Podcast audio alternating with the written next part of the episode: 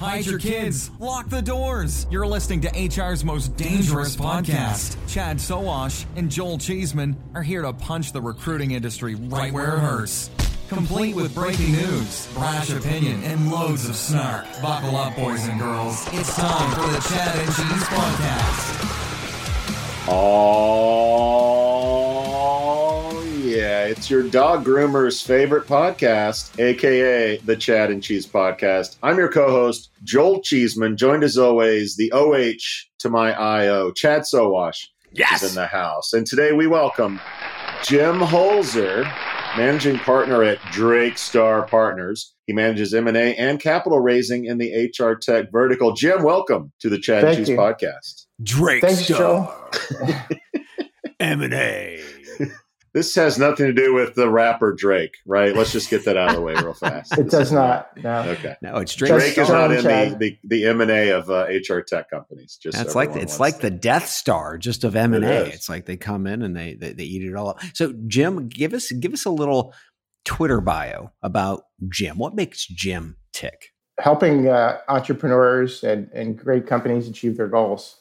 I've uh, been a, a banker doing uh, software and tech enabled services banking for several decades. And uh, I've worked at uh, some of the large full service investment banks, as well as specialized M&A advisory firms. And my focus today is on HR tech. Um, you know, it's one of the most interesting segments of the software and tech services landscape. And I've been at Drake Star for over a decade. I'm a managing partner and shareholder. And behind beyond uh, beyond HR tech, um, I have a family of two two grown kids, live in the New York area, and uh, and it's, I am a uh, a suffering golfer. Aren't we all? Uh, yeah. Aren't we Jim all? loves to party. I can tell that just from that that con- So Nice. the HR space. Why is the HR space so interesting to you? It's been an area that has um, had a lot of growth and innovation for a long time. Mhm. And um, you see companies of all types really being able to thrive. So, from the innovative uh, seed stage company to the large public company, Mhm. um, there's constantly been innovation. Um, it's been an area also where the, the economy, the HR tech economy, you know, despite being influenced by the overall economy, has done quite well. And you see very active, uh, very active capital markets from the early stage capital to VC to private equity and to public markets. And um, so, very, very interesting space where um, there's always something interesting going on. So talk about Drake Star. Who who what is Drake Star? 100% tech focused. Give us a little a little background around Drake Drake Star. Yeah, so we're um, an international tech focused investment bank, um, as you mentioned, but we have lo- local presences both in North America and Europe. Mhm. There's about uh, eight offices. We focus on M&A and capital raising only for tech companies, over 100 bankers. So we're, we're really actually one of the largest dedicated tech groups out there. Mhm. Like many of our clients, we're employee owned. So, you know, we, we get the entrepreneurial spirit and some of the challenges that entrepreneurs go through. And we try to really help them, uh, guide them on, on their journey to be successful. How much is uh, managed assets wise that, that you guys have under your umbrella? Okay, so we're not an investment firm; we're an advisory firm. So, Mhm. you know, what we do is we work on behalf of companies. Um, really, two principal areas. One is mergers and acquisitions. You know, mostly um, sell side M and A. We could talk about you know what all that means later, as Sure. well as you know raising capital for later stage, growth stage companies. Not not venture capital, but more kind of growth equity type capital. He's a matchmaker. He's, He's a a matchmaker. matchmaker. He makes It- love connections happen. That's, He's the. Chuck What he Woolery. does. He's the Chuck Woolery of Drake Star. He's the Tinder of Drake Star. he's he's going to tell you whether you swipe left or right. And that being said, what a great segue to my hot or not uh, question. Uh, you know, I, I I'd literally like to hear Jim from you. You know, what type of technology are you sick of seeing pitched? Joel and I could go on for days around this, but what what tech are you sick of seeing pitched? And then what do you see that's hot that you don't see that's pitched enough? Well, I think the obvious one that's overpitched, and maybe not, I'm not sick of it. I'm kind of waiting to see where it's going to end up, but AI. I mean, everyone is talking about AI. And, you know, I was at it in every pitch that you see though? I mean, it's just like AI. AI this. this, AI that. You know, it's almost like uh, if you remember, I'm going to date myself a bit here, but in the dot com era, every every company put dot com at the end of their name. Uh-huh. Um, So yeah. no, but I so I think I think AI is real. But what I'd really like to see, I'm waiting for sitting at the edge of my chair, is like how are some of these solutions actually going to take hold and add value to employers and to and to companies and, and to candidates so what's what what's hot what do you want to see more of you what better say tech? vr jim you better say vr i don't VR? do it jim don't you do it um, i think you know one of the some of the things that we're seeing are you know just a couple areas like skills based hiring I mm-hmm. think is is really important. One of the one of the issues that we could talk about that's affecting HR tech um, in addition to what's going on in the economy, but there's there's been this job gap that's that's been going on for a while. Oh and, yeah, right. There's more more openings than there are people to fill them, right? And um, while it's been narrowing with you know some of the employment numbers, it's still pretty big. And you know maybe it's not really a jobs gap, maybe it's really a skills gap. Like how to how do people get the right the right employees, the right talent? Um, and so we see a lot of companies uh, going after that. And so mm-hmm. I think that's I think that's very interesting.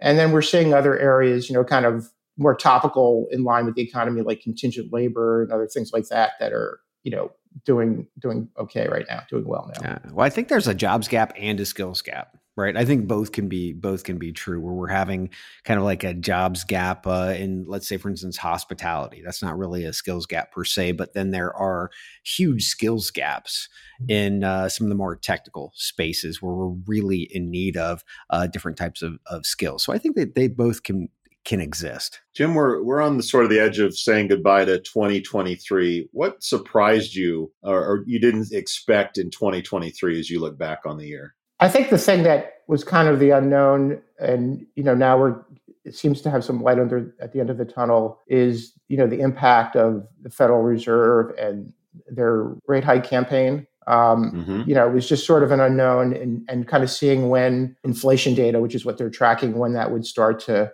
moderate. And so we now have seen some moderation, and you know, it seems like um, a lot of prognosticators are saying that the Fed is kind of the end of their rate raising cycle and that you know and that should be better for the economy. The question is how long do rates stay high? So that i think that was kind of the big unknown yeah. that mm-hmm. you know i was been waiting to understand like when would that when would we see that kind of the light at the end of the tunnel? And, and what's your read on inflation rates and you know money isn't free anymore? Because we had a we had a parade of unicorns from let's call it 2020 to 2022 the Deels, the oysters, the velocity globals, the remotes got a lot of money. What's the state of those companies right now as they look into 2024? You know, if you look at venture as a whole, there is definitely, you know, a lot of money thrown at at companies and, you know, things kind of went, you know, went too maybe too far in one direction. And now what's happening is, you know, it's a lot a lot harder to raise capital for the, some of these companies. And mm-hmm. so there's a big emphasis on profitability and controlling your own destiny, being cash flow positive. I mean, it's, you know, with the SaaS model, you know, when that, as that's getting established, you can kind of invest in that and get some pretty, pretty amazing growth. Mm-hmm. But you mm-hmm. also have to kind of look at like, how are we as a company you know what's our cash flow situation what's our cash situation um, so there's a big emphasis on that and we, we've seen the market change you know everyone talks about the rule of 40s and um, you know which is really the sum of a company's growth rate and their their profitability, their free cash flow margin. Mm-hmm. And so what's happened, there's been a massive correction in the public markets. And what you're seeing now is, you know, companies that maybe traded companies with, let's say, a 20 to 30% growth rate and a 10 to 20% free cash flow margin will trade higher than one with a greater than 30% growth rate and a less than 10% free cash flow margin. And so that's kind of a, a sign that the market is, you know, growth is still very important, but profitability is becoming important as well. And and you see that in the venture marketplace, whereas the investors want to see you know more more discipline. Mm-hmm. Um, and the companies that were on that old model, you know, which you were talking about before, some of them it's more difficult, and we've seen. Mm-hmm. You know, even with some of the IPOs that have happened, we've seen some unicorns, you know, go public at a lower valuation than their last round. Not in our space, they haven't. You've seen Instacart and some others. Yeah, not, not not yeah. There haven't been any HR tech ones, but just you know the whole the whole kind of you know software. Put a pin in the IPO question, Chad. What do you what do you got? okay.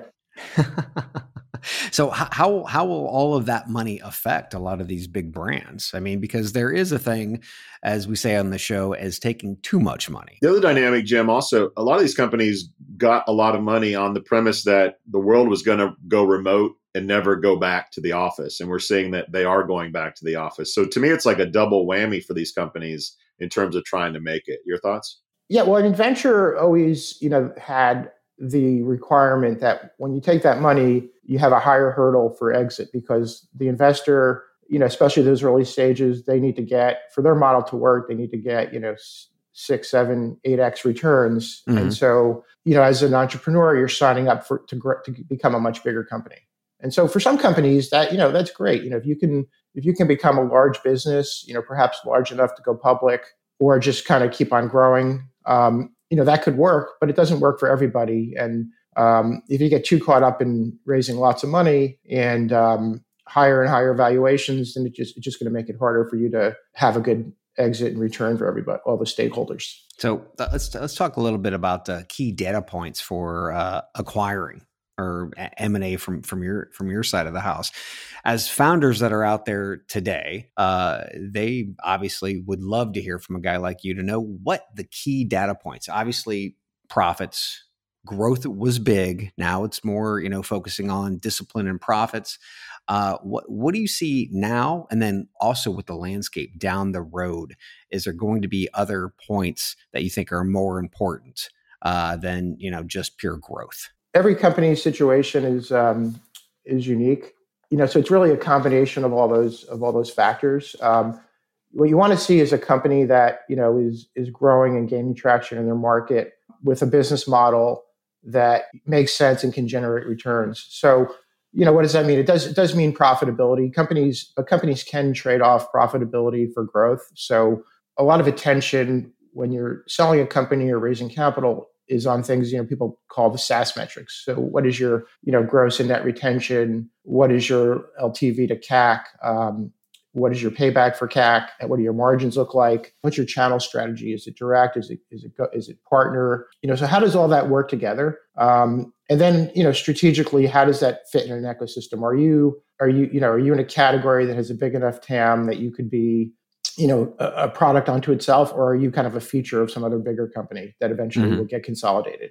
So we we look at all that you know and the story is always unique based on the company and the segment and there's not there's not really one size fits all. It's really you know building a healthy business you know having you know a strong team. You know team teams are really important in um, in technology. You know, buyers will will look to buy a company for a position in the market to fill a product hole, but also to get talent. And a lot of our deals, the team on the on the company that's getting sold is that they actually have you know enhanced career opportunities and a better you know a better opportunity to be part of something bigger. You know, and, and join with other you know like minded colleagues. Are you seeing a lot more of that where it's more of an acqui-hire?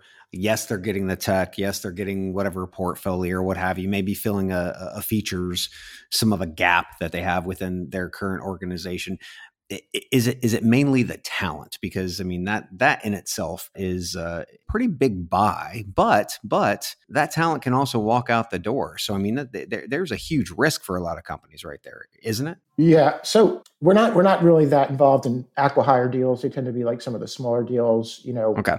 You know perhaps we talked about some of the you know challenge venture backed companies. You know some of them could probably get acquired and maybe um, the team might be, you know, an, an interesting um, driver. But you know, in a lot of our deals, it's kind of a combination of the business plus the talent. Is, is how I would say it's not it's not just the talent. Gotcha, gotcha. Let's jump into to IPOs, Jim. Uh, we've been hearing for years the iCIMS, the greenhouses uh, were going public, the pullback from you know after releasing the S one. Is the dam going to break in twenty four? Um, our company's just going to back away from all the IPO talk. I mean, Personio is one that uh, over in Germany that's now coming to America. They're talking about IPOs. I mean, HiBob is raising a ton of money. The IPO has to, the dam has to break, right, Jim? What's your take? So, yeah, I mean, as the economy improves, as interest rates moderate, as the stock market recovers, you're going to see more IPOs, and you know that that should be I'm expecting a better IPO market in, in 2024. You know, whether or not some of these big companies, you know, I, iCIMS, Personio, HiBob, et cetera, the ones you mentioned, um, will get out, you know, is going to be more, it'll be market specific. It'll be a better market environment, but also company specific. So it's going to depend on, on where they are. You know, there are, there are also, you know, opportunities, um, for some of these companies to do more of a, a, private equity type transaction to get an exit. You know, obviously iCIMS has, you know, several private equity firms in there. Mm-hmm. Um, but obviously as you get bigger and, and you, you know, as we talked about earlier, and you have, you know, really high valuations, it becomes harder to, to do some of those. So, from the Drake Star HR Tech Report, let's go ahead and jump into that. For uh, and, and, this was just released when, Jim? This is pretty new stuff. Yeah, it came out last week. We do a quarterly, you know, HR Tech Report. We look mm-hmm. at, you know, different different sectors. Um, we look at M and A activity, financing activity. Yeah. We try to spotlight. We, we a lot of times we'll invite a guest and we'll try to spotlight you know an area that's interesting so i think uh, the the thing that you said earlier that i thought was incredibly interesting that is that there there's innovation in this segment and and there is there's no question but without adoption that really doesn't matter and from Absolutely. your from from your data 63% of hr leaders intend on using generative ai to improve efficiency. Why only 63% and mm. and to you and to you is that like a downer? I mean because this is a large market and eh, only 63% of the market is looking to actually go into what everybody's talking about which is ai and it's on every one of those freaking presentations that you see out there. And we wonder why CareerBuilder is still in business. Yeah i mean I, I don't know why it's only 63% you know perhaps some of the companies have their heads down they were focused on what they were focused on and are not going to go after the ai hype but I think you know really it'll be interesting. As I said earlier, I don't, I don't know if you if you all have any predictions, but how will it, how will this settle out, and where will we see adoption? Yeah, you're yeah. you know you're right. There's, there's, innovation, but also you need the adoption for it to, to work. Oh, we always have predictions, Jim, and what what, what the market says about our predictions. Sixty percent of the time, it works every time.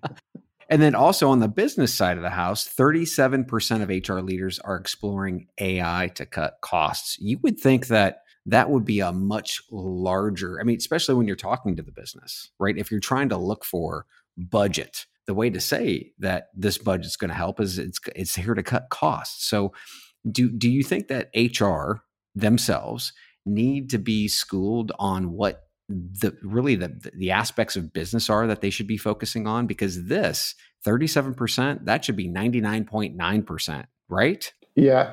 Hr and in the technology landscape we, we constantly see automation to improve processes improve compliance you know you name it. And so yeah it's i think it's pretty obvious that you know the ai should be a big part of that. So yeah i'm, I'm kind of uh, i'm also wondering why it's only 37% yeah, RPA, AI, whatever it is, I don't care. And I almost think, and, and tell me what you think as you start to look at all these presentations and you're dealing with these startups, that uh, the process efficiencies are built in. And that's what many HR companies are looking for. They're not looking for themselves to create AI uh, and or to adopt. They're just looking to have this baked into their their newest platform. Yeah, they're they're looking to have it baked in. You know, some of them, you know, board members might say, "Well, what's our what's our position on AI? We need to have a position on AI." Mm-hmm. And so, you know, maybe that's why you're seeing a lot of hype because all of a sudden the dam broke and people are saying, yeah, we have to we have to do something with AI. Jim, there's been layoffs recently, uh, most notably LinkedIn laying off some 670 or so people. We talked about Oyster, another sort of unicorn from a couple years ago that's laid off a lot of folks. Seek out, I think, recently. So I could go on and on, but how does someone in your shoes look at layoffs? Does, do you say weakness in the business? Do you say smart business decision? Uh, do you say automation is coming in? And talk about how you look at layoffs from your point of view.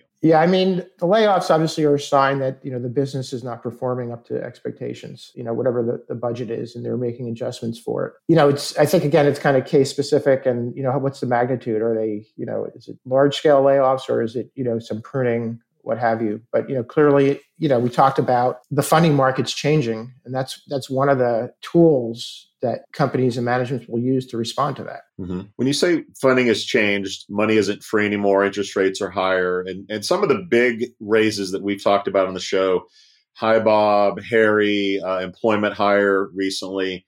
These are pretty big rounds. Do you look at those and say those are really healthy companies? Because to be able to raise money in this environment, you really have to have your act together. It's sort of like the real estate market from you know 06 to to 16 like you had to have good credit you had to have a job you couldn't just get money for free. Do you look at these these rounds now and say these are really healthy companies because the hurdle they have to clear is much higher than it was in in 2020 yeah i mean the companies are performing to raise you know to raise capital's environment you have to be performing. And um, you know the other thing that's you know implicit you have to maybe look a little deeper into the round these firms that have investors, the investors, you know, provide a level of support. So when they, you know, when a brand name investor comes in, they're not just necessarily coming in for that round. They're they're mm. making a commitment to support the company. So you need to look at did they raise more capital? Are there new investors involved? You know, what is the valuation compared to the last round? I mean, that's not always all that information isn't always public, but I mean that would, you know, sort of indicate how they're performing. But I'd say yes, in general, you know, companies like HiBob and others that are raising capital are, you know, likely performing. I've got I've got two quick questions to, to, to round this out, Jim. So first and foremost, we're seeing a lot of companies who've taken a lot of money, who have an overinflated TAM, and these are what I like to call I don't know lies. Uh, I mean, you've got all of this bloat, right, of companies who are marketing that they have this vaporware. Now, it could be aspirational, there's no question, but it seems incredibly undisciplined to me. And I would like to know what it, you guys see when you see these companies come in uh, with large valuations, but they're at a TAM that there's no way that they can actually cover. That, that, that's that's question number one. What do you guys do? Is this an advisory scenario where you have them like close and become more disciplined? What's what's the key there? So yeah, I mean that's a question an investor or buyer will ask is what's your view of the TAM? And we look at that and we try to assess is it credible or not and advise them like maybe we should change our assumptions a bit or, mm-hmm. or, or maybe it looks good so yeah so it's an important thing and it's as important as any other aspect of the company you need to um, you need to present it in a credible way and we know what investors and buyers look at so before we take a company to market we spend a lot of time looking at all those different aspects tam being one of them and trying to explain it in a credible and transparent way Gotcha. Gotcha. So my last one's about founder deal breakers. So, do you have any stories, anonymous stories? You can name names, Jim. If he wants to. That's entirely up to him. But I want to hear some stories. Some founders like antics or really bad decisions that just stop the deal dead. I remember once uh, once I did a deal, and um, it was a recap where the founder was going to um, take some money off the table and get capital to grow. Uh-huh. And he never told us that he was being audited by the IRS.